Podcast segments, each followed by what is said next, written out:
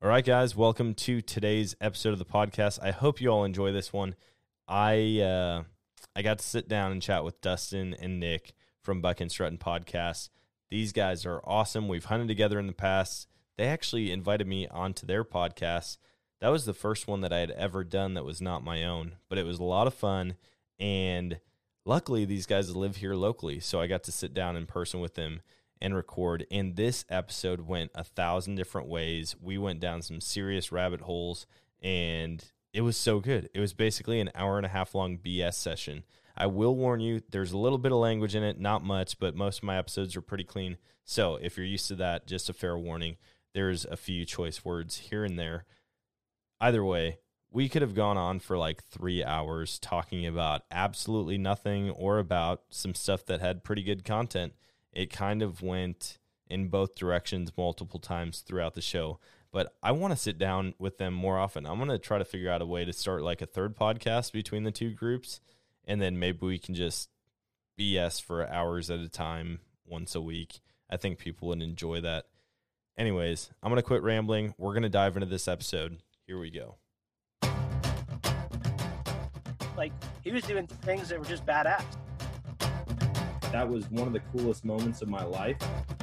I was really scared, but knowing that Dan had the gun, I did have the rifle, like, we would be okay.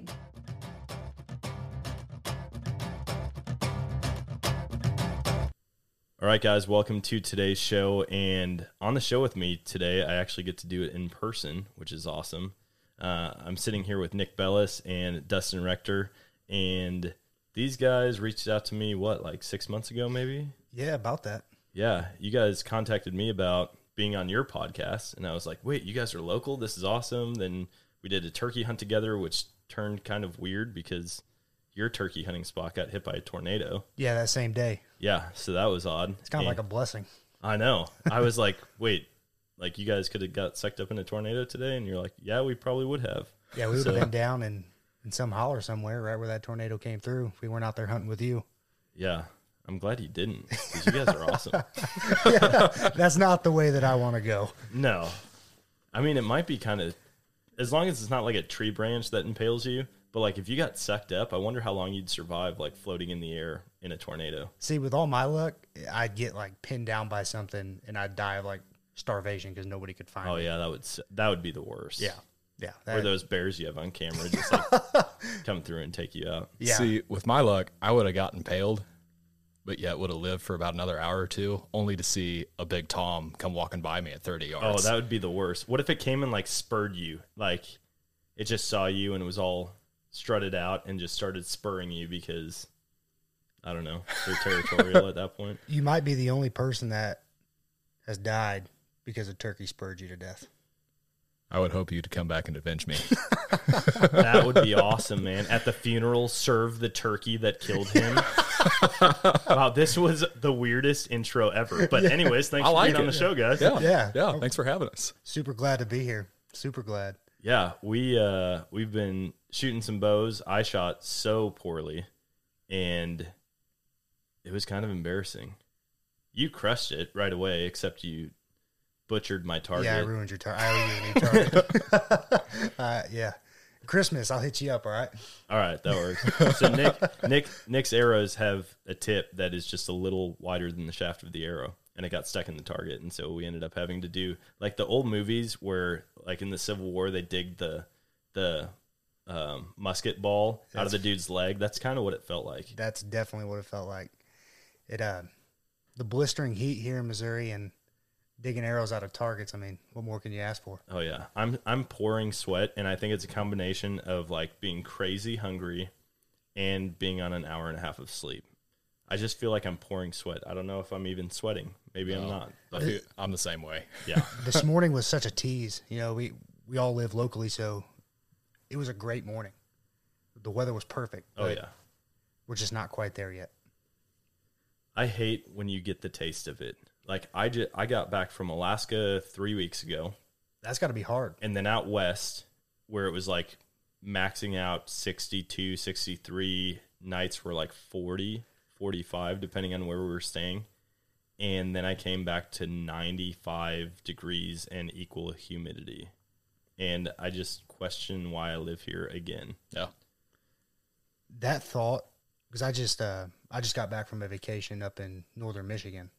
Oh yeah, Man, it was like 49 degrees at night, perfect. 70 degrees, 75 degrees during the day, and no humidity. Just beautiful weather. And you come back here and you're like, what the hell am I doing? Yeah, I I'm a cold weather guy, mm-hmm. like a hundred percent. My wife, not at all. She she's cold all the time, and she puts off the heat of like an old furnace in a house where it melts your face when you walk in. So like when we lay in bed, I'm instantly sweating, and she's like, "Oh, like." Just like cuddle me, give me a hug. And I'm like, no, I'm like sheets off, blanket off, fan on full, and she's over there bundled up, shivering. Yep. Yeah, I- that's I tell her all the time, I'm like, I don't want to see a 70 or a 7 on the thermostat unless it is follow or is preceded by a 5 or a 6. Like that's the only time. It should never be 70 degrees inside of our house. We can control this. yeah. It's no, unacceptable. That that dude, that's exactly how my house is. It is the thermostat fight is forever ongoing. You know, like it we just there's no reason it needs to be 70 degrees or higher in the house. No. If you guys could have any temperature, like if you were stuck with a low of this and a high of this every day for the rest of your life, what would it be? Honestly, I'd give it a low 35 and a high of 55. I like that. That's perfect for me. that is good. Yeah. It's cold enough in the morning. It's damn near a frost. It gets the deer on their feet. It makes turkeys gobble. It makes ducks fly.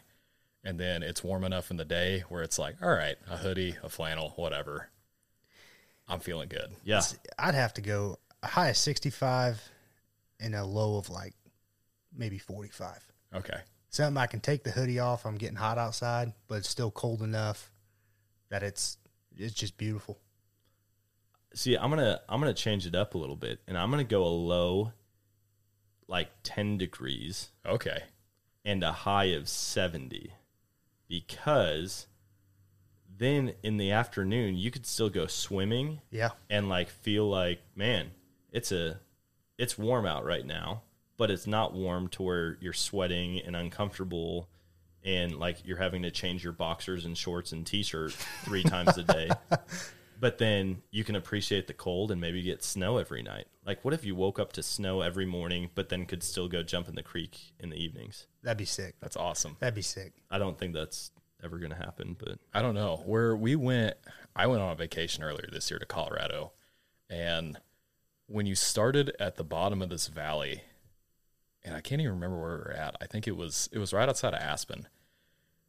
It was raining in the valley, but by the time you made it up to the mountain and you were crossing the Passover, it was snowing up there. So like that much elevation change is Yeah. like the temperature is 20 degrees difference. so the western states. Yeah, and and that's I don't know. You read a lot of these guys. We live in an age where you can access anything and everything, all these different hunting stories, and their stories are freaking awesome. Like you, you listen to them talking about how they're they're hiking up the mountain before the sun comes up to try to get on top of elk or whatever the case may be, but that just doesn't get me to the bones. Is what chasing big big bucks, big whitetails do. You know, like that. And that's kind of where if I if I was to tell you I could only hunt one game species for the rest of my life, hands down whitetails, yeah. hands down. And I know that for probably you, it might it probably isn't whitetails. I I don't know. It's like, I mean, I've never hunted anything big game wise outside of whitetails.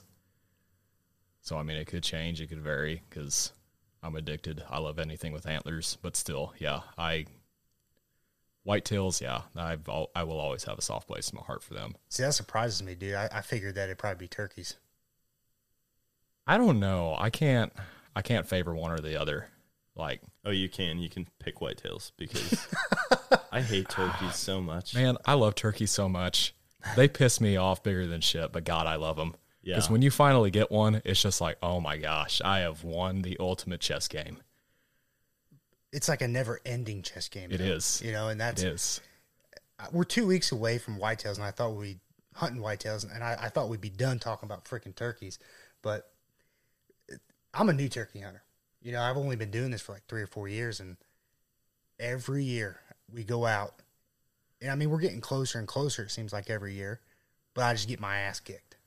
It's like I went like ten rounds with freaking Mike Tyson Mm-hmm. trying to hobble out of the ring.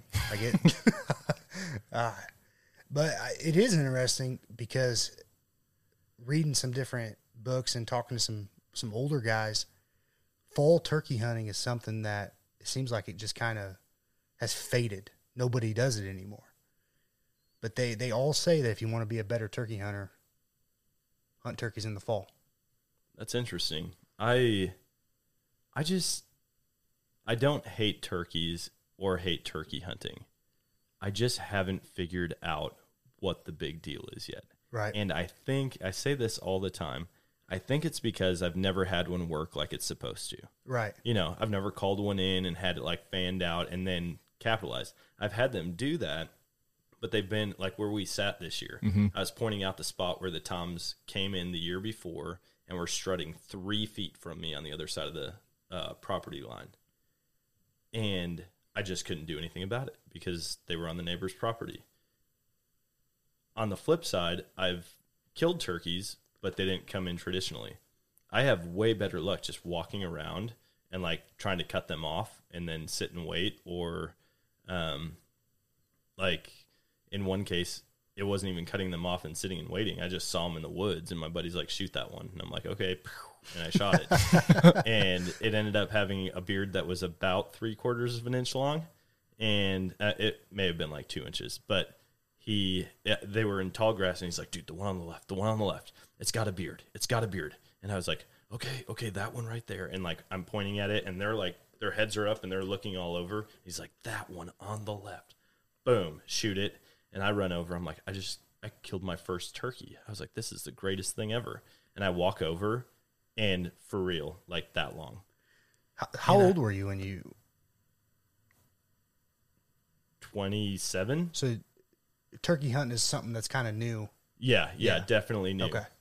I didn't I didn't turkey hunt at all growing up. It was like well after college and someone was like, "Dude, let's go turkey hunting." And I saw so many turkeys in Wisconsin, giant turkeys, huge toms, and I was like, "I don't get it." Like just go and shoot your chicken, you know? and people people are just like, "Dude, I picked up turkey hunting and I'll never hunt anything again." And I'm like, "Really? You're not going to hunt deer?" Like you, you're going to choose a turkey over, Over a a deer, deer, yeah. and they are just die hard about it. I- and they're like, it's the interaction. I'm like, go duck hunting. I can they're- agree. Yeah, I love duck hunting. Duck hunting around here where we're at hasn't been that great the past three or four years, but man, when it's on, like, and I've never been to anywhere that's like crazy good, like down south Arkansas, wherever in flooded timber, like pothole prairies, flooded cornfield or whatever. But no, when duck hunting's good, that is the shit. Yeah. They come in sounding like airplanes just getting ready for landing, and it's like 20 of them at a time. I'll tell you, like I've had my heart beating through my chest on turkey hunts before, and it's been awesome. And I don't think it's anything to do with like the turkey itself. I think it has something to do with how much people like pump turkey hunting up. Right. You- have you ever been around someone who's like a diehard fan of a sports team? And they're always like, "This is my year, man. This is our year. Oh, like we're yeah. gonna, oh, Oh, yeah. dude, we could go, we could go sixteen and zero this year." and I'm just like, "No, you can't. It's not gonna happen. You have terrible draft picks. You were like number thirty in the league last year. Yeah, imagine and they're just so fan. diehard about it. and I've come across so many turkey hunters like that, and I'm like, but really, like, is this your year? and so I, mean, I'm think that's the reason. I'm just kind of like, eh, all right, well, we'll give it a go, and it's growing on me. I do get excited for a season, but I think I have more of a problem with the diehard, like this is the only thing you should ever do again, Yeah. type of people, and that's what's kind of put a bad taste for turkey in my mouth. it's so before really probably before this season this uh, spring turkey season i really could have cared less. You know I, I enjoy it was a reason for me to go hunting. But after the encounters this year we had some great encounters. I mean and that's where i have to give respect to that bird because it's smart. It's already super paranoid as it is and the fact that you know I've taken time to perfect my calling and learn what to do at the right times. And old Thomas, I mean, just example. Uh, in the spring, you remember it snowed, Mm-hmm. and th- that next morning there's still snow on the ground. I'm sitting out there and I'm like, man, this is freaking cool. Uh, Dustin, you were off someplace else, and I was by myself, and I mean, I worked this Tom in to probably 60 yards. I could see him through the brush, coming, just kind of strutting back and forth, but he would not come in. And then finally, I think he got the right idea of, you, all right, I'm gonna go over to the next ridge, and gobble over there, and if you come, maybe we'll dance. Yeah. And I'm like, uh, this is time after time after time after time. You bounce over to the next ridge, so now you're going up another holler, trying not to spook them off that ridge. I, you're just putting me in checkmate every single time, every single time. It's a lot of fun though. That's a cool style of hunting. It is. like all of my turkey hunting has basically been sitting, Right. getting impatient because you see the birds and you know where they went, and I'm like, I'm not waiting all day long for these to come back. I'm just going to go after them, and if I don't get them, they're going to be back here tomorrow because they're dumb birds and they're creatures of habit. Right. and a lot of people would be like, "Dude, they're not dumb birds. They're amazing." I I just yeah, I think that that type of approach would be a lot of fun, seeing different scenery. But I'm hunting the same farm all the time, and I see these turkeys. They always come and eat my deer corn, and it drives me crazy. I get like twenty thousand pictures of turkeys on my trail cameras. Like anytime I put out any type of feed throughout the year, turkeys just come in and it. clean it, and I'm like. I just spent a lot of money on that corn, man. Not for And. I walked out here and it's not for you.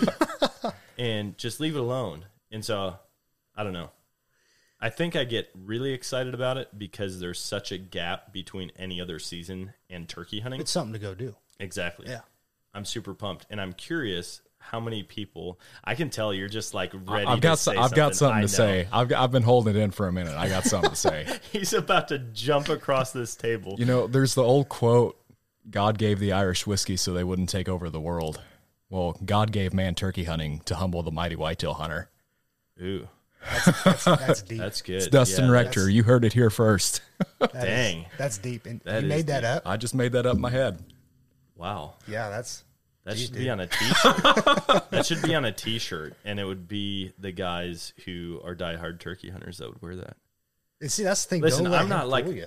I'm not like the mighty whitetail hunter. I just like to hunt everything. Yeah, And I'm the same way. turkeys are the only species that I've found people being so nuts about. Mm-hmm. I mean, you get you get it here and there with waterfowl, but it seems like a lot of turkey guys are just crazy about it. And I don't know. There's some about a sound. It's more than just a gobble. It's that tsk, boom. When they start spitting and drumming, they come in close and they dance in front of you and they start beating up on your decoy and you're sitting there and you're like, all right, you're five yards too far off my mark. Like, come in just a hair closer and move over here just this much because I can't move because you'll see me if I move otherwise. It just, yeah, it's I think I think I'm gonna give you like three years to really change my mind on turkey hunting. all right. I can do it. Okay. See, that's you'll have, you'll have to come out with us out there on the public out Yeah. there. Because We're gonna watch the weather for sure. I'm yeah, not Oh, yeah. about to get sucked up. Like if I died turkey hunting, oh, I'd be so mad. I would be so mad. Like let me get mauled by a grizzly. Totally cool story. that's fair. Yeah. Let me get gored by an elk So or trampled by a moose. grizzly or mountain lion, If I had to fight one, die by one. man, I hate cats. and so if I died from a cat, that would suck. But like if I if I died right after I punched a grizzly in the face, like just hey, dude, he got one good lick on that grizzly and then the grizzly ate him in 3 seconds.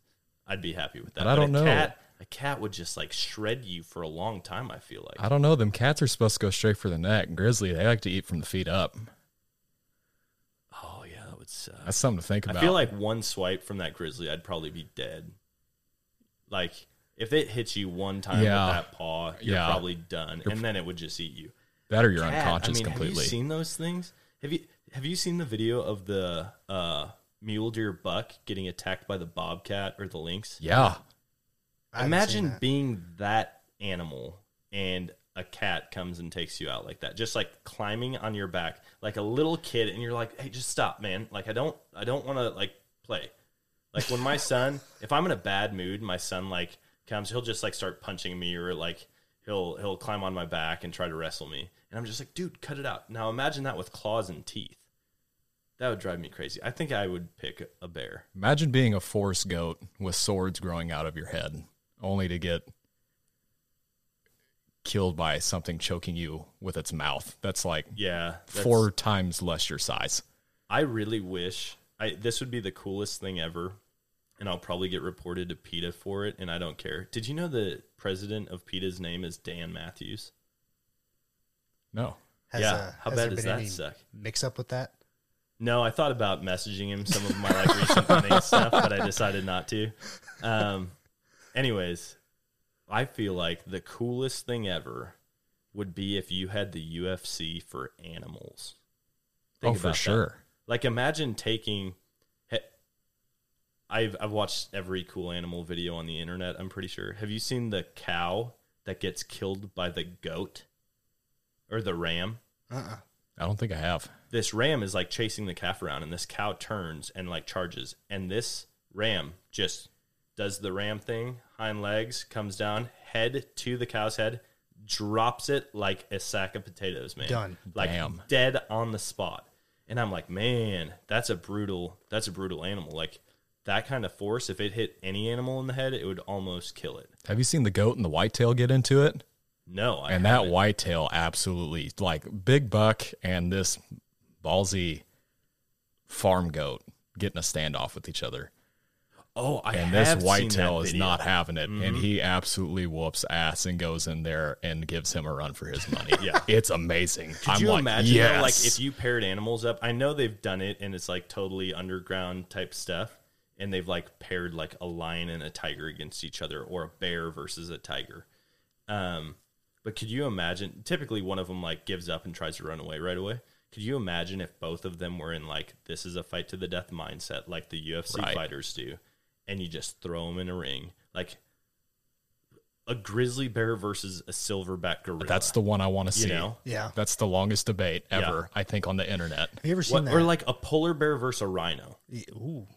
Like, yeah, I mean, trust me, dude. I've thought about all the combinations. This could be the coolest thing ever. I want to see a Wolverine and a mountain lion get into it. Oh, dude, That'd be wild. Wolverines That'd be are insane. Do you remember that show? Uh, I think it was Deadliest Warrior.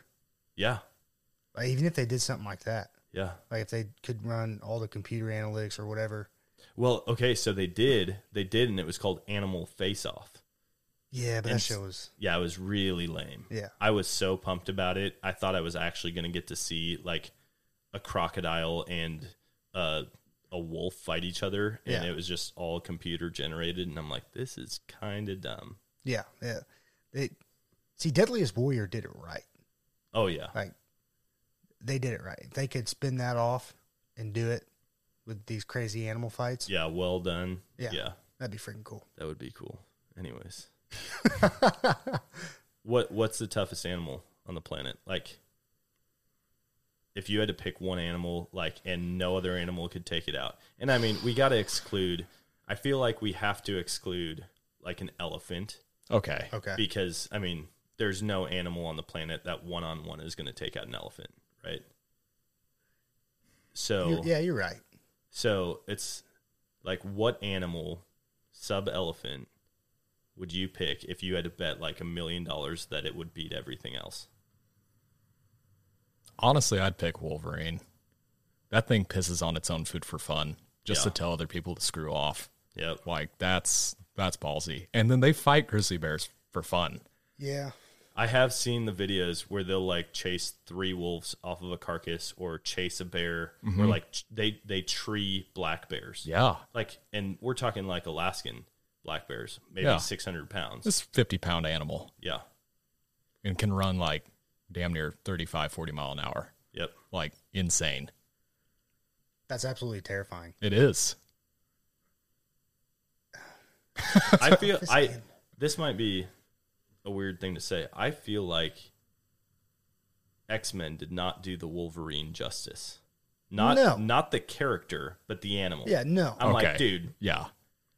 First of all, Wolverines can die, right? they don't regenerate. No, but Hugh but Jackman. also Hugh the Jackman can't. only yeah. but I'm like the only thing you gave him was like steel bones or adamantium or whatever it's called. Yeah. Right. I'm like, that's what he's got.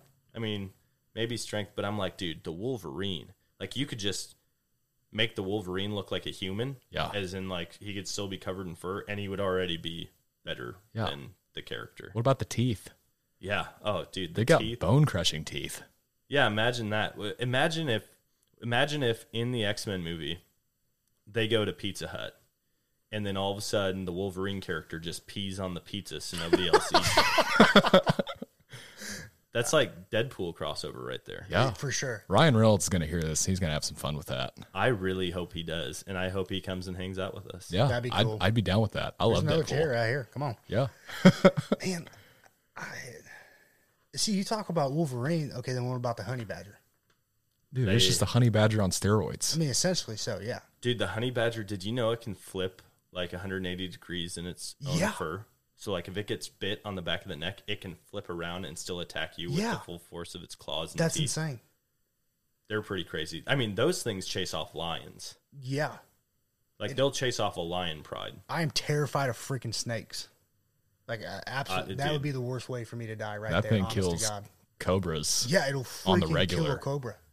Just nothing but disrespect. Could you imagine having that animal?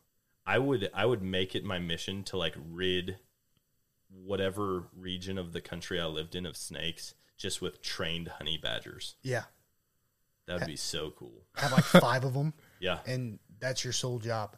That oh, I want to see one of them take on uh, Cottonmouth. see, I think I think a cobra's worse than a cottonmouth. I don't know. Cottonmouths are pretty damn bad. I think cobra I think it's the speed though.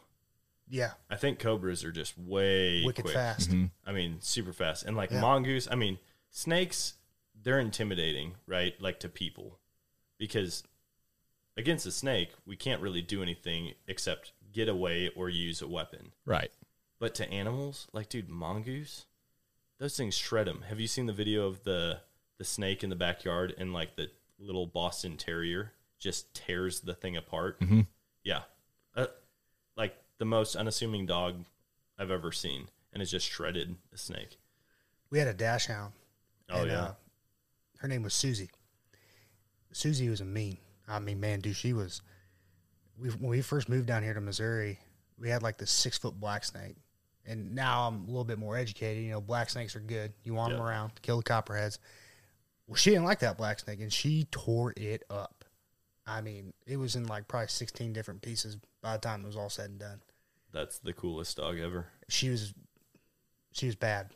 She was, she was, she was a hell of a dog. That that and that's like living down here in Missouri too, and that even moving out west. Talking about that with snakes, I would absolutely be terrified walking through the mountains and, and coming across all these different rattlesnakes.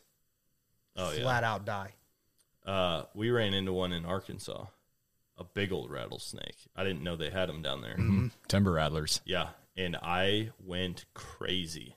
I walked past it. I was it was me, Drew, and my buddy Jimmy, and we were walking out, and I walked. I was in the front of the line, and we're walking through these cane shoots, right? And so it's like you can't really see much on either side, and it's pretty narrow on the mm-hmm. feet. And so we're walking through, and all of a sudden, Jimmy and Drew come flying past me, yelling. And I'm like, dude, what is going on? They're like, there is a giant snake back there. I'm like, how big? And they're like, it's as big as the one we saw yesterday, which we saw a big black rat snake. And I was like, no way. Like, was it black? I mean, it's probably that same type of snake. And they're like, no, this had patterns on it. And I'm like, all right, I'm going to have to take a look at this thing. So I go back, and as I get back there, I realize how close it was to the trail. It was that far off the trail, which is about a foot for those that can't see my hands right now because I realize it's a podcast. Um, and I just like boom snapped. I went crazy, ran over. I had dropped my pack before going back over there. Grabbed my hatchet, cut down a cane shoot, made a spear, and I came back like to take this thing out. And I I like went for it once, and it struck like multiple times. But I mean, I was six feet away from it, and I'm like trying to poke at this thing, and then it realizes like I'm just gonna get out of here, and it went underneath this rock, and I wanted to kill it so bad because I thought in my head like that thing could have bit me right there, and I don't want this thing to exist on the planet anymore. Yeah.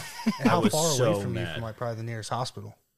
Oh, I mean, we still had probably a 40 minute hike out. Yeah. And then from there, an hour drive to the hospital. Yeah, that's a bad time, man. You're thinking if you're doing that much moving too, you're just pumping that venom in you even Yeah. more. Well, my buddy Brad, he talks about it all the time because, like, when we frog gig, you know, there's cottonmouths and water moccasins around.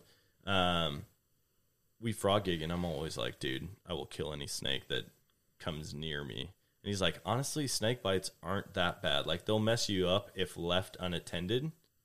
But he's like, the worst thing you can do is like hurry. Right. He's like, you just have to stay calm, That's get it. to a hospital. He's like, we've had people come in after like 20 hours and they're like, yeah, I just thought it would go away. I didn't know what bit me or I didn't know what kind of snake it was. And he's like, yeah, okay, like this is starting to get bad. But he's like, you have a decent amount of time to get help after getting bit. They say, they say nowadays. I mean, around here, if you get bit by a copperhead, you can you go to the emergency room. They're just going to turn you away. You know. Yeah, Take they some, just uh, tell you to wait it out, take Benadryl. Yeah, or- take some Benadryl or ibuprofen. Yeah. And that's it.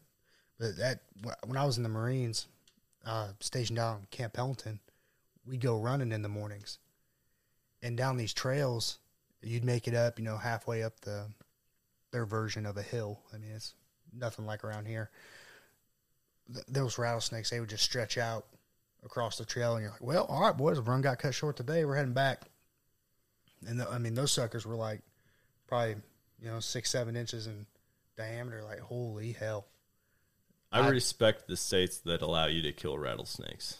Yeah, Like there's rattlesnake season in Colorado. yeah, I've seen one out there. It was really tiny, but my buddy goes out there and it, they've got a property like more in the plains. Um, it's on the front range, but kind of probably 40 minutes from the mountains, like the foothills. And they go out there and they've got like the whole snake grabbers and everything. And they catch rattlesnakes all the time. And I'm I'm, out. like, dude, way out. yeah. I'm like, can you bait? Is there like a way that can I stake a mouse to the ground and just sit there with like a gun, maybe from a really high stand? Because I just don't want to be on the ra- on the ground near those things at Yeah. all. Hard no. That yeah. People make fun of me, man. Like I am absolutely terrified of snakes. Oh yeah. I have. I bought a pair of snake boots, and early season you won't catch me out without them because I'm that's worst fear. The funniest damn thing was this past season. It was early. What was it? It wasn't even October yet. It was like the end of September. end of and we were walking the Slogan Road. And Nick, all proud, high, and mighty, he's trotting along in his snake boots, knowing he's invincible. Mm-hmm. He come walking right along, and I was behind him about 10 yards. And I looked down at the ground. It's a black snake. And I was just like, hey, Nick. Yeah, what's up? I was like, look what you just walked over. And just the soul left his body. You just see my I just turned white, like I'm like sweating, and I just turned straight white. And I, it's just a black snake. It's it's not venomous, Yeah. but dude, some people are scared of spiders. Some people are scared of bears. Anything that does the tongue thing, I'm out. I won't touch a snake unless it's dead. Like Even then. I'm not touching Okay, it. actually, I got to take this back.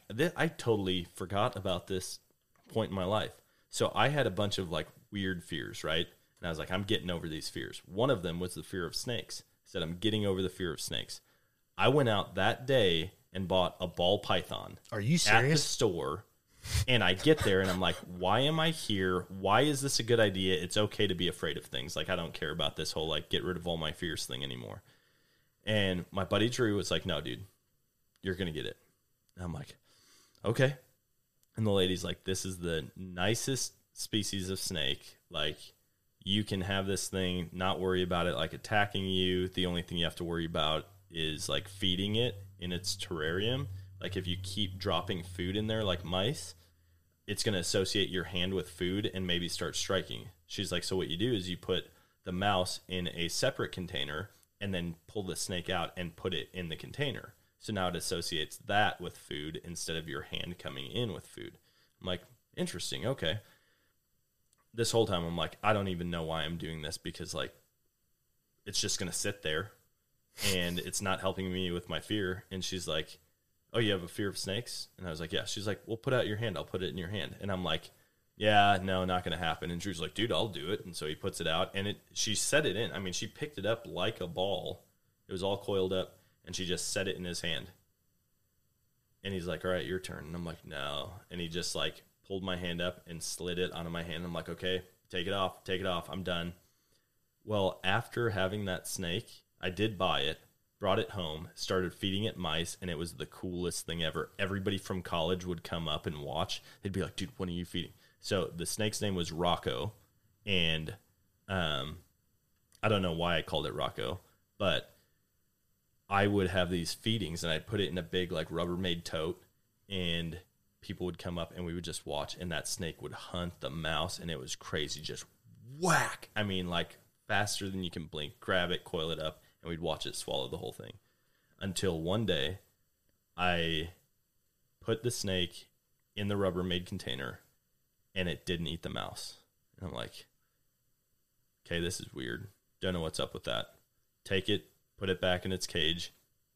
Next day, I said, everybody come back tomorrow. I started having to feed this ma- this mice after a couple days of this not eating, the snake not eating it.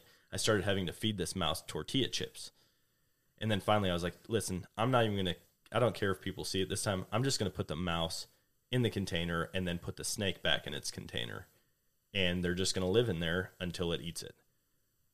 Like three weeks went by and I would walk in there. It was the craziest thing. I called. So, did you guys ever watch Rocco's Modern Life? Oh yeah. Yeah. Yeah. Oh, yeah. Okay. So there's Rocco, and then Hef is his best friend. So I named the mouse Hef. And so there's Rocco and Hef, and Hef the mouse burrowed under Rocco's water dish and just lived under there. And I would put tortilla chips in there every day for it. And for weeks this went on. I would come in, and Rocco would be sleeping under the heat lamp, and Hef would be passed out on its back. And I'm like, this is the weirdest thing. Until one day, Hef was just gone.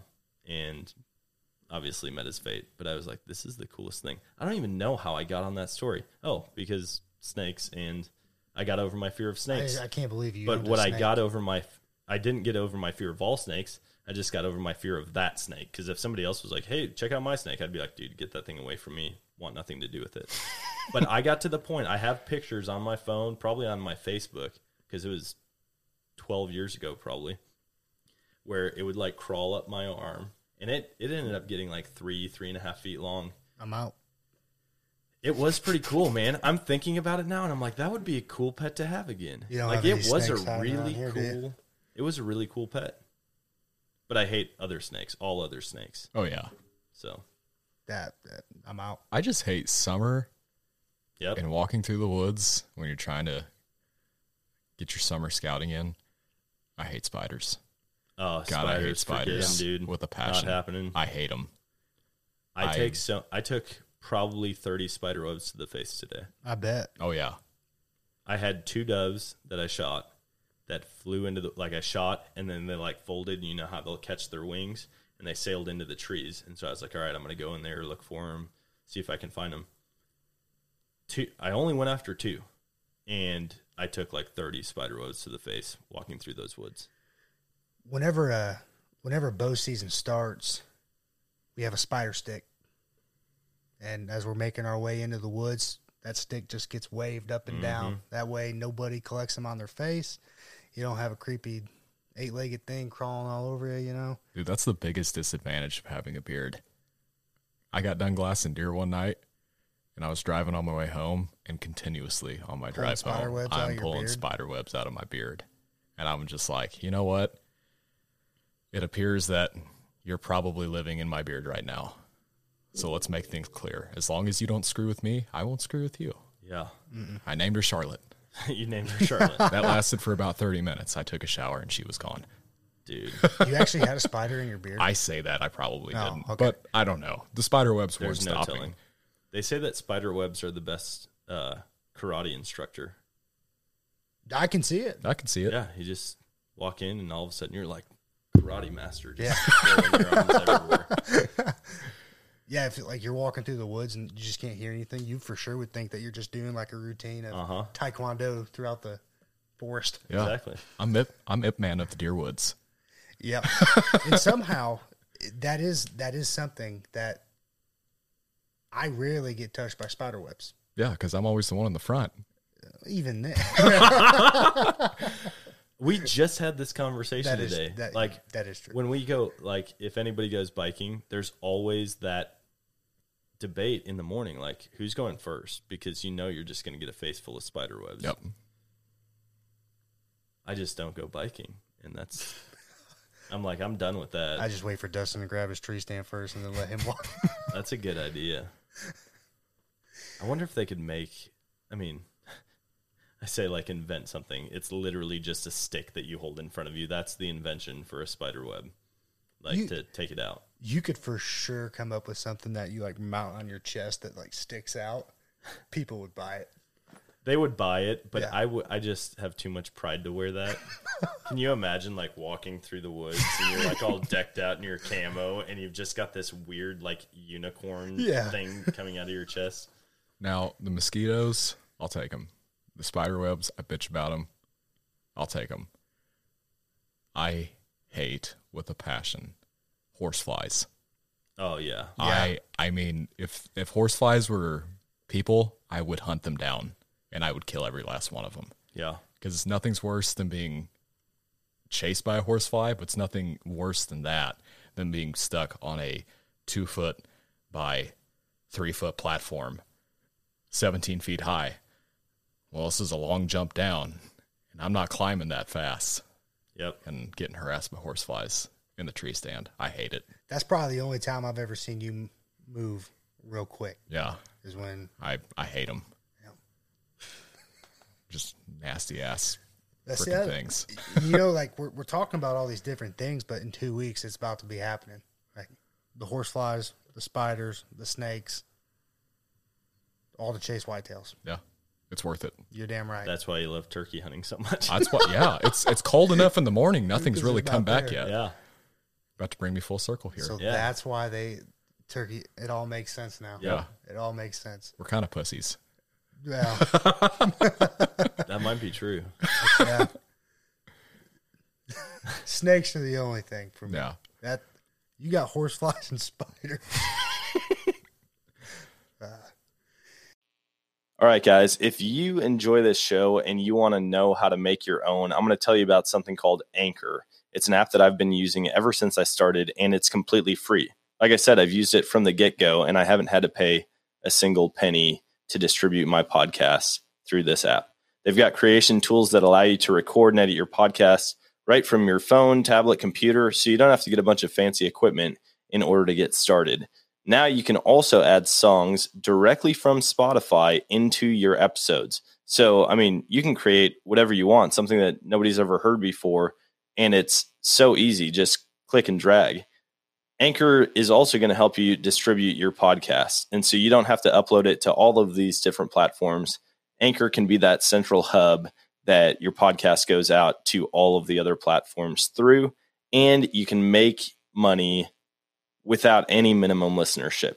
So, I- mean, you heard that right. You can actually start making money right away, no matter how many listeners you have. So, what I'm getting at is it's basically everything you need to make a podcast all in one place. So, go and download the free Anchor app or go to anchor.fm to get started. All right. Let's talk about hunting. Okay. Dude, we've just been on like a 40 have- minute rant. Just about every type of animal. Yeah. And yeah, we've covered a lot of animals. We, yeah, just about. But we're only two weeks away. I mean, two weeks, and we will be archery hunting whitetails. yeah. I can't wait. I can't either. I and it- it's exciting. So so this year, typically, you know, we have cameras out, and for all the listeners out there, we hunt. All we hunt is public land. We don't have access to anybody's private. We haven't really asked. the um, The public land game is there's a lot of adventure, and we have a lot of fun getting back in there.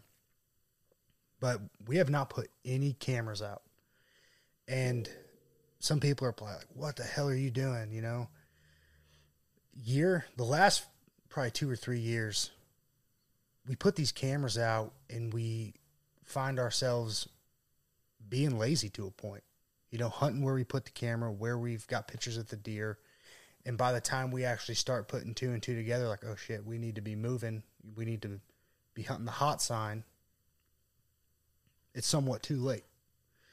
So we completely are scrapping that and going to force ourselves to get out there and scout, scout, hunt, scout, scout, hunt.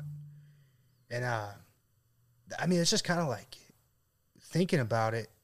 A lot of people are just that way of hunting is kind of it's kind of lost, Mm-hmm. and people want to bring everything to them and hunting where they think that they should be.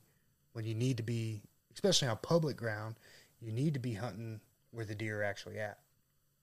So it'll be the first couple weeks. We're probably going to be like, "What the hell? Or why did we do?" Like we have, it's still early season. We have no idea, but See, I couldn't do that. I think trail camera pulls are so important to me. Like, I mm-hmm. just love that. Yeah.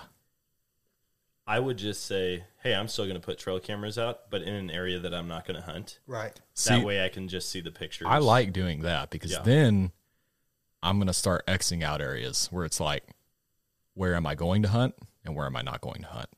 Because don't get me wrong, one season's going and whenever I'm going to be putting cameras out then at that point, you know, travel corridors, benches, wherever the case may be. But then I'm going to look back on that either within the season itself or I'll save that information for the following year after that. And I think, you know, going at it from an approach like that, I think that's a really good way. Plus, too, like Nick was saying, you know, getting out there, not even having a camera, or you go into a place fresh, like you've never even been there before. One thing I think people, there's a misconception about is say you're going into a new area and you jump a bunch of deer or you just you jump one or two whatever the case may be to where you want to put your stand up for the night or that morning. Well if there were deer already there and kind of my theory or my take on it is one of the things i love doing scouting a new area is purposefully going in and jumping deer. Yeah. because you're catching deer off guard at that point. And if they're off guard they're they feel safe because they're not worried about you they weren't even thinking about you until you showed up within 50 yards of them Yep. so i mean in that case like if you jump deer and you get close to them if you can be quiet about it and set your stand up pretty much right about where you're at if you have a good place to set deer are generally going to come back because one they're more curious animal than anything they like to investigate so they come back around. I mean, they may not get right within range for you, but chances are, usually I've had a couple instances where I've jumped up deer, like say a small group of does, and usually they come back within an hour. Yeah. What do they call that? Isn't is it called like the jump and dump? Have you heard that Bump term? and dump? or Yeah. bump and dump? Yeah. bump and dump. Yeah. Yeah. And whenever whenever season starts, you know, I'm gonna have a camera on my body, and Yeah. I I'll put it up where there's hot sign. I just we were talking about that, and I don't know why when you said I'm gonna have a camera on my body, I just thought of like I don't know. It just sounded funny to me. I'll have a trail Open to camera. interpretation. I'll- That's it. Yeah, I'll, I'll clarify. I'll have a trail camera in my backpack. Okay. Okay. That makes sense. Only fans or fans only? Hunters only. It's gonna be on my body at all times. at all times. I yeah, I thought of like a camera pointed at your body. I know what you mean. Though. Yeah. For I just I don't know why I had to throw that in there because this this episode's wild. Anyways, It awesome. wild. It is. And that, you know, like when we start getting out there and it, we have spots, we know that there's spots that we've hunted the last few years that whenever the acorn mass starts really getting hot and heavy, they'll come through there. But we're hunting a national forest that's hundreds and thousands of acres. How can you not feel pulled to go and check the rest of it out? Yeah. you know, and you know, you know that most of the people that live around here are not going back in that far. Yep. So what monsters are living back there? It's always the allure of what's over the next ridge. Exactly. What's behind the tree that you can't see, or in the meadow that's down below the horizon, or like below the hill you're on. I I think about that all the time. Like even just hunting the same property, basically all year long. Mhm. I'm always thinking like, man, I wonder what that guy's property looks like right Yeah. now. You can just you can imagine that big buck hanging out right there, and it's Right. like if only I could hunt there. And you know, it, it, it's funny because I think probably if you cut it down the middle, it probably would be there's an even amount of times that we've went that extra distance and found massive freaking rubs, Mm-hmm. massive scrapes, massive sign, you know, big old what we can assume to be buck beds. But then the other half of the time, they've outsmarted us all, and they're just on the hillside Yeah. off the road. There. Sometimes they're right next to the road. Like this one place I've scouted here just a few weeks back. It's like, I mean, some of it you can't even hunt, but yet you can walk through it. And going through there, there was a guy I passed on the way in. He was on his way out. And I walked through where he just came because it's like a big loop in there in this one little small piece of the parcel. Saw a pretty interesting looking little bowl that had a lot of good, like, small timber in it, enough to where you could walk through it. Your shoulders could fit through it, but it's like it's head high. And not even but 20 yards past this like small dried up pond at the edge of this bank, this huge 8, 9, 10, 11, whatever he was, sitting right there in the shadows, jumps up, bails off out of the woods, takes off, and I'm over here like, damn, that's actually one of the bigger bucks I've probably seen on the hoof. Like to get that close to one too, and it's such a just it's so smart because we overcomplicate everything. As, Yeah. as hunters, we do. Oh yeah. It's like, all right, I need to go 500 yards over here because this is the hardest place to get to. No, this is like the easiest spot to get to over here. If I'm a big buck, why am I going to waste the energy to get up over here when I don't know what's coming for me? When I could just, oh, this is all flat ground over here. You're literally watching the parking lot. Yeah. Plus, two, by rights, no one can shoot me here. Right. And they, I, I'm a firm believer too that they figured that out. You know, just like Oh, yeah. they figure out, and there's this big debate: private land bucks versus public land bucks. I think they're equally as smart, but I think the pressure on the public land bucks or deer in general, you know, their senses are always heightened. Like Yeah. they they never rest, and it it really it makes you think your access points. You, you get to a spot because I I've had this happen of slamming my truck door, walking into the woods. Well, I just slam my truck door so everything that's not a natural sound. Yeah. So everything knows I'm here. Did I just ruin my hunt or who knows what was bedded on the other side of that ridge or who knows what watched me walk in? And that's the other thing too that you know down here in hill country it's such a freaking beast to tackle because you have all these ridges, all these prime time bedding spots. How many times have we walked in and we've walked right past within 100 yards of a big old mature buck bedded right out on the side, but he didn't move and he just watched us the whole entire time. Yep. It, and that's where this season, I I just I want to be more mobile. You know, I want to be, and I we've been very mobile the last few years. You know, and that, but I want to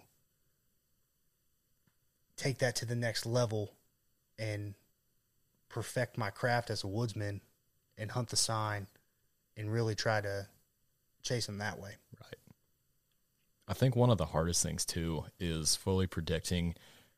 You know, you can have like a Loctite access, easy route, whatever it is, just for you to get in your stand. And, you know, I mean, other than outside of the rut, it kind of depends on how heavy your scent is.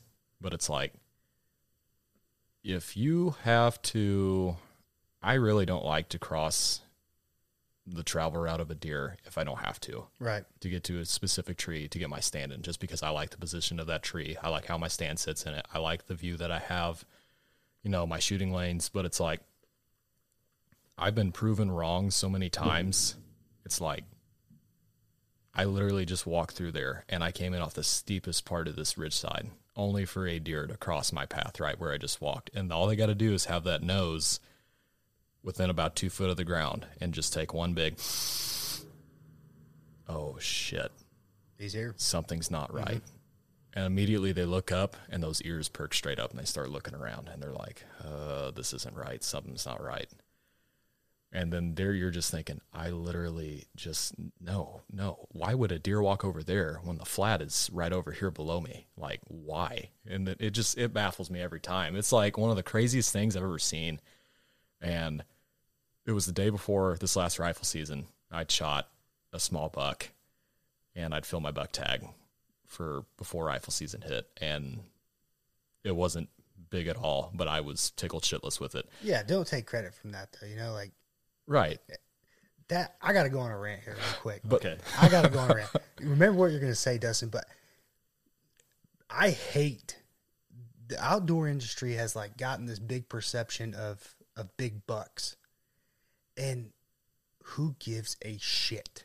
You know, kill what makes you happy. Yeah. And around here, a 130 down in our neck of the woods, a 120 is that's a hell of a deer. Yeah.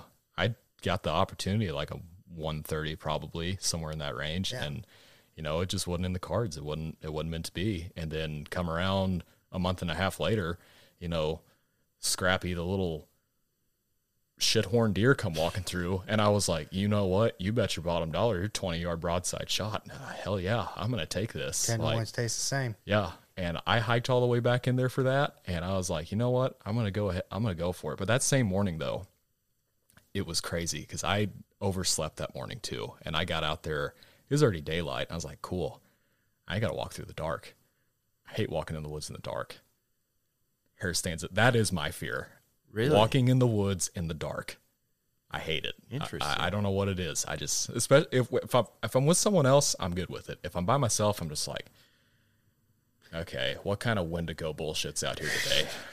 I'm about to go full Geralt of Rivia on your ass. All right, like I I feel like that for me, that's almost it's like your senses are more more heightened when you're like walking at night. Yeah. You hear more sounds. Uh-huh. You're more aware of your surroundings, although you can't see. I don't know. There's something about that that's like kind of thrilling to because me. I can hear a squirrel in the dark and immediately be like, freaking Sam Squanch is behind the oak tree over here, getting ready to just jump out on me. Yeah, that that that's my fear. Did But- something happen to you as a kid, like What? in the woods? No, I mean no. I mean I got lost once or twice, but I found my way out. But like, I would not like just looking at you and knowing that you're an outdoorsman. I would have not picked up on that at all. Yeah, I mean, I, I'll just like grit my teeth. I'm like, all right, you know what? No, the one thing that detered me that changed my life forever, I went bow hunting one night by myself and I'm up in my stand. I'm like down a huge, I call it Big Ridge, is the spot's name. I'm down a big hill across a holler on the point off this next ridge straight over. Five minutes left of daylight pretty much and i'm enjoying myself. There's does moving way down on the bottom. I can see them there's squirrels the birds are chirping. It's a pretty evening the sun setting. Back behind me i don't know how far it's pretty good ways away. I hear this scream. Like blood curdling girl scream and i'm just like oh my gosh i'm like that is some sort of cat and i'm like all right, I'm out. I'm in a climber and I get my way down the tree. I'm like, you know what? My climber can stay at this tree for the night. I'll come back for it tomorrow. is it still And- there? What? Is that climber still there? I don't know. I have family who lives down there, and one of them may have got it. Yeah.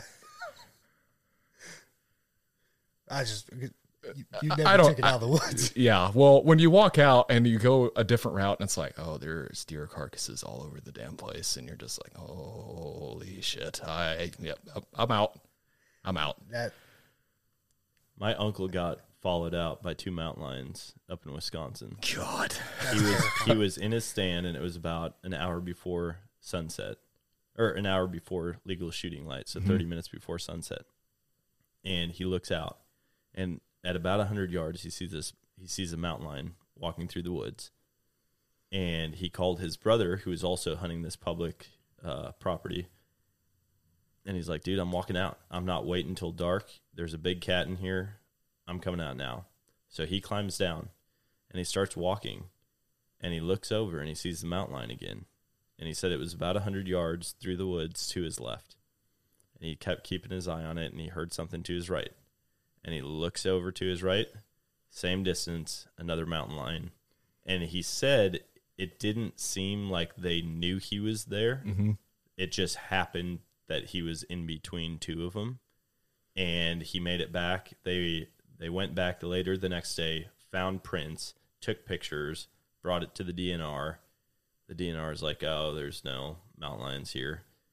Then, after multiple more accounts of people seeing mountain lions, they finally admitted Why do they deny this? I don't know. I don't understand Don't understand. Like, just be upfront. It's you're hunting Yeah. in the outdoors. There's wild animals. right. Just tell people. I don't know if they're afraid that like the use, like the amount of use that a property gets is going to go down if they do that. In my mind, I'd be like, man, that's awesome. Yeah, Like, right. I want to see a mountain lion. I I don't know that wouldn't- I'd want to walk out at night with one, but I wouldn't mind seeing one. I think it'd be awesome. Like, got to see my first black bear this past season, Yeah, that and was that was quite the cool experience. Because at first, like, I looked up over about hundred yards, and I just see a dark spot working its way through the woods behind a tree. I'm like, oh, there's a turkey up there.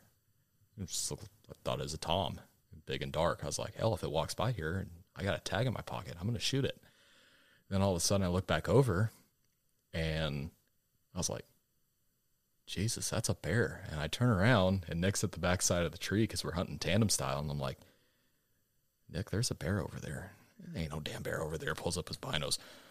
Holy shit, that's a bear. And here it comes walking through. And that's the creepiest part about it is you could not hear its footsteps at all.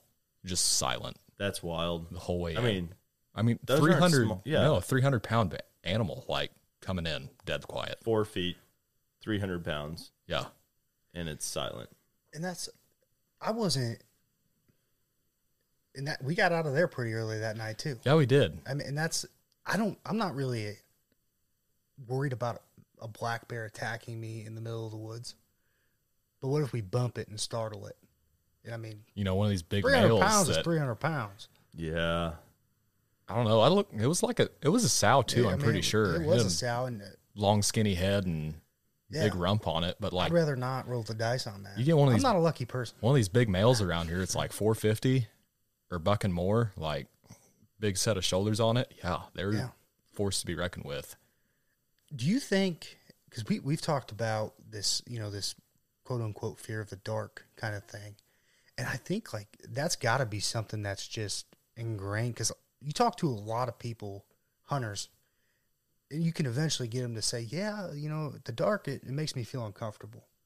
If that's something that just goes way back to like our ancestors living out of caves and stuff, that mm-hmm. yeah, you know, when it got dark out, you were in that cave because there's something big and bad out there that's going to eat you, and whether that's like genetically in us, Just still there. yeah, I think part of it is probably that, like, just as we've adapted, like, that's kind of stuck with us, some mm-hmm. primal instincts. And then I also think that our sight is like the number one sense for people. Yeah. yeah, You know, and so when you take that away, it it makes you almost feel helpless. Mm-hmm. Like imagine trying to do any task without being able to see what you're doing. Like Right. imagine just trying to clean your house with the lights all off at night. When I walk to the bathroom at night, or like if I wake up and my kids are like crying or something in the middle of the night and I have to go to their room, I'm like walking slowly through the house. I don't want to turn all the lights on. Mm-hmm. Plus, I wear contacts, and so I don't have my contacts in at that point, and I can't see. And so it's like the place that I spend the most amount of time, and it's small. It's not like I'm having to walk across a mansion. My house Right. is 600 square feet, and I'm like walking through, and I'm like hands out, and I'm Yeah. like, what's going to be in the middle of the kitchen that I have to worry about? Nothing. See, I'm more afraid of stubbing my toe in that situation oh than yeah, anything. absolutely. I've done that my share of times, and I yeah, I hate it. Well, and and for a guy, there's a lot of things that are at the wrong height. yep. Yeah, You know, a Like, corner on a countertop is just Countertop, the right table, height to edge of a ruin chair. a day. Yeah, that someone didn't think that through. No, No. But could you imagine if it was like up here, like on your shoulders? The countertop. No, the Just thing that- that's at oh, the yeah, wrong yeah, just just that pain, the equivalent to it, oh. that feeling. Just the anatomy of that Yeah. would be yeah, No, yeah, that'd be weird for Be sure. really weird. That'd be just but as it's only weird be, as it, it's a, it would only be weird because we're used to where it's at. the way it is now. Yeah. That, and that's where. Do you use a headlamp going in? It depends. It depends. Yeah. Um, I'll use a headlamp for a certain distance. So from where I park to where I sit in my tree stand, it's probably eight to 900 yards. It's property that I'm familiar with, Right. but when I'm in the dark, I've seen way too many skunks up close on Yeah, my walk in and out of the tree stand. But my last chunk of my walk is through Beanfield, Mhm. and I don't worry about skunks in the beanfield as much because I never see them there. They're always in the cattle pasture or in the creek bottoms, and so I'll I'll keep my headlamp on on the dimmest setting until I get to the bean field, and then I'll flick it off, and then I can just follow like just by feel the the rows of beans, and I can get it all the way to my stand. And there's still always light outside, you know, so you can still make stuff out as you as you get close. And so that's kind of my strategy for it. But like I climb my tree completely uh, lightless, um, get all set up that way. I usually like climbing a tree like right at gray light, Yeah, where you can not have to use a lamp and you can see like just enough where you're seeing right in front of your face. That's all the light you need right there. yeah, And that, and that typically, you know, like the beginning, you're kind of just kind of busting the rust off of getting into a tree because you haven't done it in X amount of months, hanging a hang on. But by the time we get to October, I mean, it's like a 10 minute process. Yeah. and that's we I always use a headlamp. I don't I don't know why because I'm not really scared of the dark per se, but when we're going in someplace that's unfamiliar, Mm-hmm. that, that I don't know, it's something. I might have it on the dimmest setting, but I I and I can't think of a time that my light has bumped deer. Yeah, I think of only one instance where I can say that it definitely threw one off guard. Yeah, I had an old doe walk in as I got right to my tree, and I still had my headlamp on, and it was dark.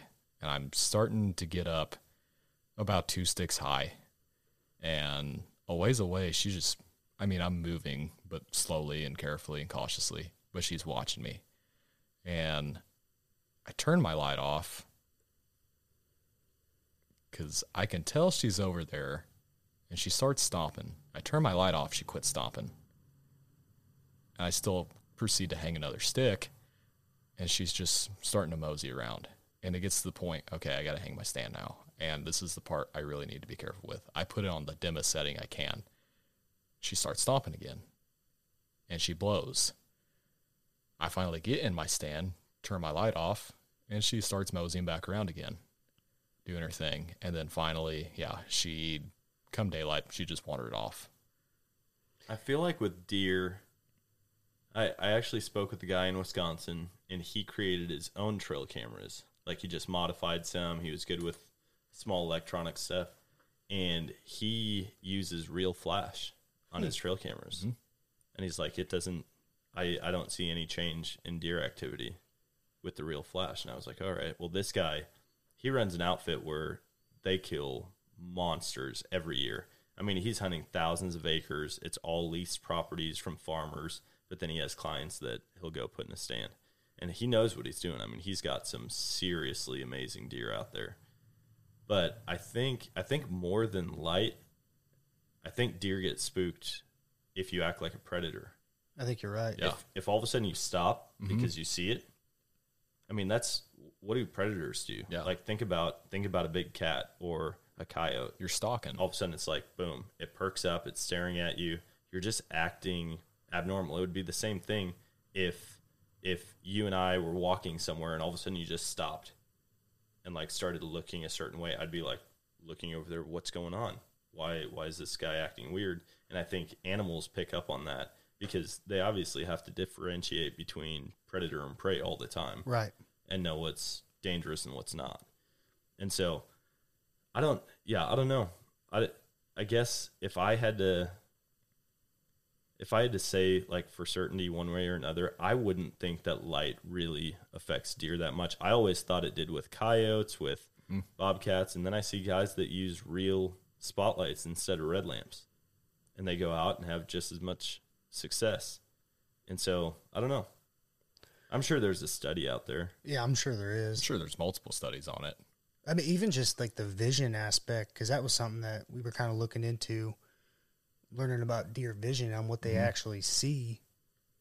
Because it you you always hear these stories about guys. uh, We're we're told you need to be like 20 feet up in the air, but then you hear these crazy stories about how these guys are killing deer at 48, six foot 48 inches off the ground, Yeah. four foot. Yeah, like With some- recurves. some, crazy stuff that I mean, that's the cards they were dealt, and that's as high as they could get. But they were able to. Yeah, Barry accomplish that Barry feat. A huge proponent of Oh, sitting yeah. low to the ground, and he's shooting Boone and Crockett deer 15 yards. I think at the end, I think at the end of his bow hunting career, that's all he was doing. He wasn't sitting very high at all. I think the biggest factor when trying to work your way around deer is movement. Mm-hmm. From the time I got taught how to hunt deer and some of my first full on just balls to the wall deer hunts was okay, we haven't seen anything for two hours. We're going for a walkabout. What's a walkabout? That means we're going to probably go about 1,500 yards and we're going to walk as slow as we can the whole way through. And doing so, I mean, you can get it's crazy how close you can actually get to a deer just by limiting your movement, going tree to tree very slowly. And that's like back one of the coolest things I got to witness this past season, the day I killed that buck, was getting into my tree. I'd walk slow the whole way through, just inching along so much at a time. Finally getting up to my tree, you know, getting really slow and steady into it.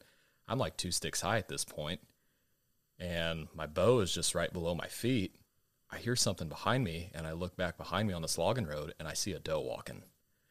And she's moving at a pretty good pace, and her tail's up. And I'm like, oh, she's definitely she's hot to trot. And then I hear something again. I look over my shoulder, and I just see another tail. And I look over my other shoulder, and I see antlers.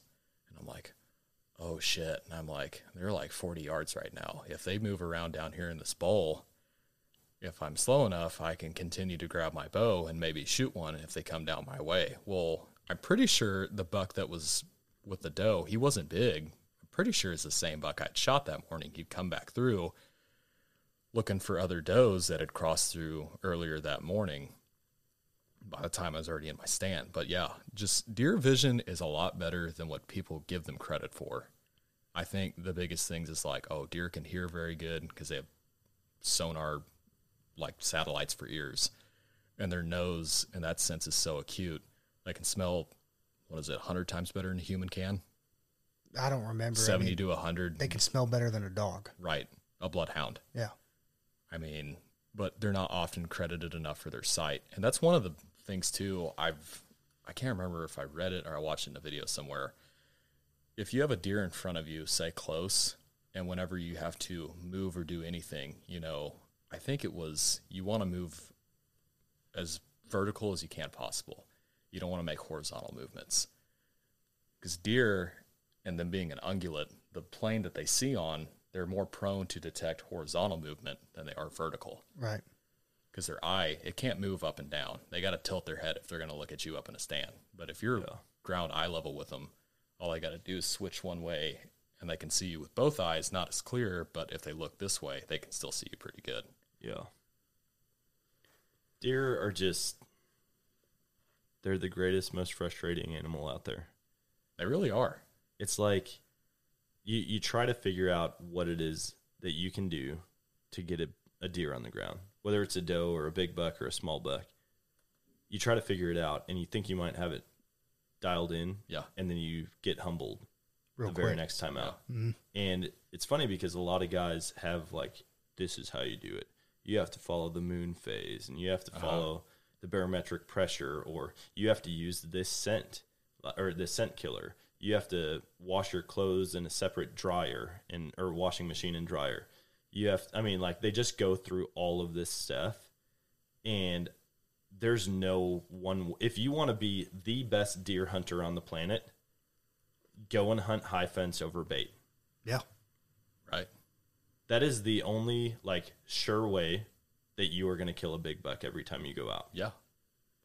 Other than that, there are a thousand different methods that you can do, but it's all about like the more that you can know the animal you're pursuing, the better chance you're going to have. Right. And so it's cool that you guys were researching deer sight and figuring out exactly what they see. Um, the smell thing, I'm like, there's nothing I can do that's going to be beat a Oh, deer's no. nose. No. The best thing in my mind, I don't, I don't do any scent control whatsoever. I go out in the, I go out in the field every time I check trail cameras. Don't scent up. Um, I just go and I'm out there so much. I really do believe that the deer on that property, They get accustomed. they're to just you. used to me and don't think of me as a threat right now. And I'm cool with that. I see it at my house walking down the driveway.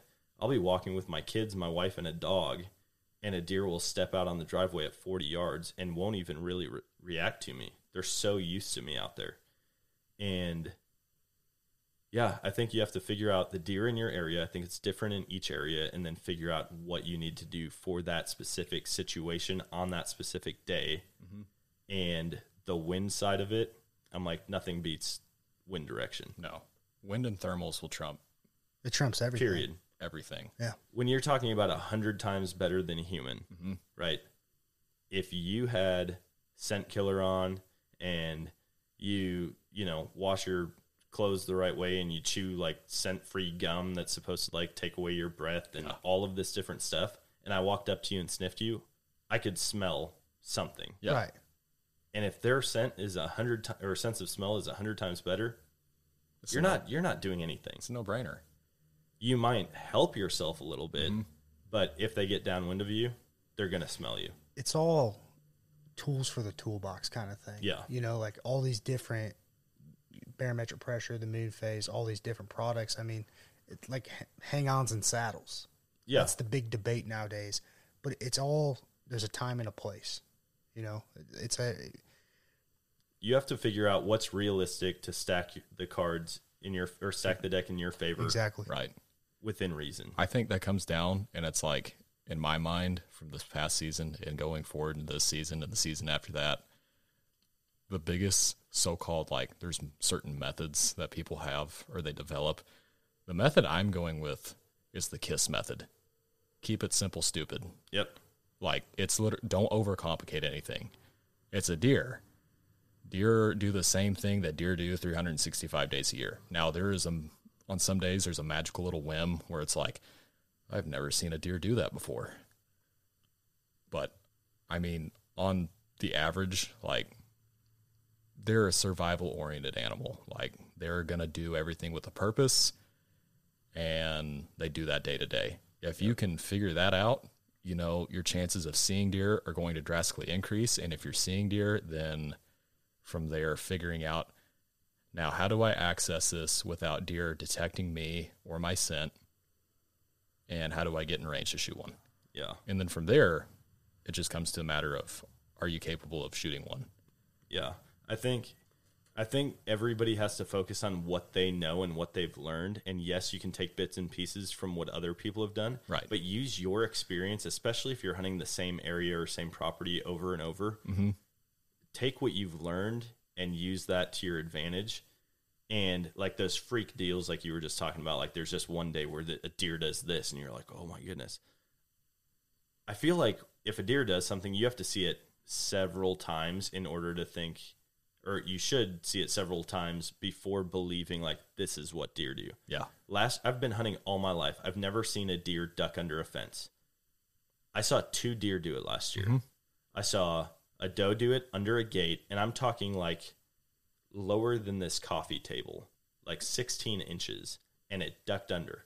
I saw a buck do it on a barbed wire fence that seven does jumped right before it, and it was just a little, like a little basket rack eight, and it ducked underneath this fence. And I'm like, that was a much dumber way to go about it. I'm not going to see that and now hunt in low fence crossing areas and be like, Yeah. my shot is going to be as it's ducking under a fence. You know, Right. Like you just have to learn and formulate a plan based on what you've, what you know, and what your past experience has been. It's quick thought thinking about that. I know. I mean, like they have a the, their sense of smell is amazing. But thinking on that right there, the does are jumping it. You know, like you're taking if you're tracking something, say you're a bloodhound, and you're following the scent trail of something. Do you think in that instance that buck may have been like, "Oh, I don't want to get off the scent trail." I, I mean, he can still smell them, obviously, but he just wanted to keep his nose that further much in, and stay on the ground as much as he could. See, I don't think I I would say possibly yes if it was that time of year Mm-hmm. or in that situation. This was a buck still in velvet Yeah. and Okay. it was basically at the end of my driveway. Okay. So I'm driving and I see these deer crossing all the time. Mm-hmm. And I see them jump the fence in different spots or they'll like walk up the driveway where they don't have to jump a fence. Um, but it was just kind of a random like I saw them, they all happened to be moving one direction, not necessarily chasing or anything like that. And it's like they all just kind of nonchalantly pranced across the road, jumped the fence, and then the buck did the same like speed, not didn't seem like interested in the does at all, but just they were all going the same direction Yeah. That's and, like and then it just like instead of jumping the fence because I love watching deer jump a fence. I don't know why. It's cool. There is something unbelievable about it, and it's majestic. Yeah. and yeah. Uh, but it, I was like, man, I'm gonna get to see this buck jump the fence. It'll be cool. And then it literally just crouched down. I mean, like it was it like a cat. You know when a cat like is in uh, um, Like getting ready to, like, stalking mode, yeah, Yeah. or like ready to pounce.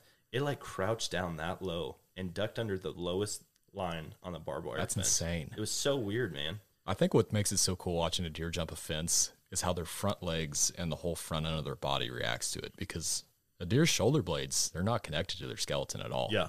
It's completely it's free floating. Yep. So it's like there's a I read a book once as far as just like the biology of whitetails. And one of the longest recorded jumps that a whitetail ever made was off of a hillside. And from where it jumped on the side of the ridge down to the bottom, it jumped 40 yards damn near. Like it was booking it through the woods. Oh yeah.